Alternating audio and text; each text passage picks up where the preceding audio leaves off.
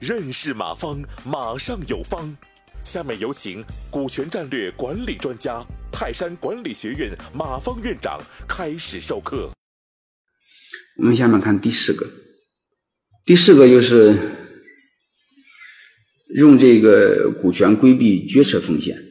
啊，就是说白了，就是我们不管是对外投资、上新的项目、公司的战略转型、战略定位等等，都面临决策。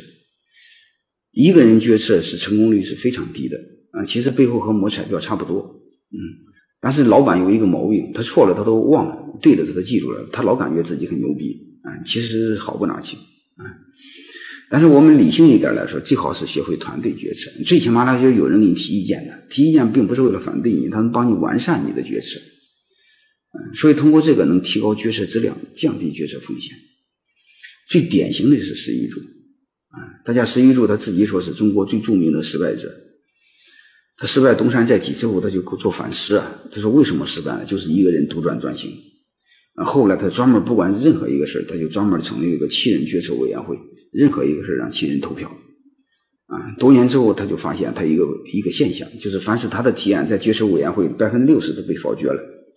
但是你会发现，石一柱这些年做的几乎每一个事都非常成功。你看，包括投资民生银行，包括做脑白金，包括做脑，呃，不，后来做黄金酒，再后来做征途游戏，你会发现基本都是成功的，啊，所以通过这个提高决策的质量和效率，啊，这个我们要学会怎么用，就是老板别认为自己很强大，别认为自己很厉害，啊，别认为别人很笨，学会理性的接受别人的经验还是非常好的，当然你可以不听，最起码能帮你完善你的想法啊。这方面我们要很理性来去思考。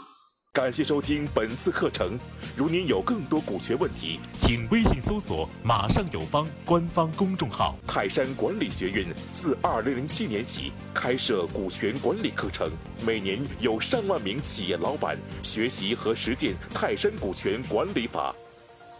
泰山股权管理课程激活团队，解放老板。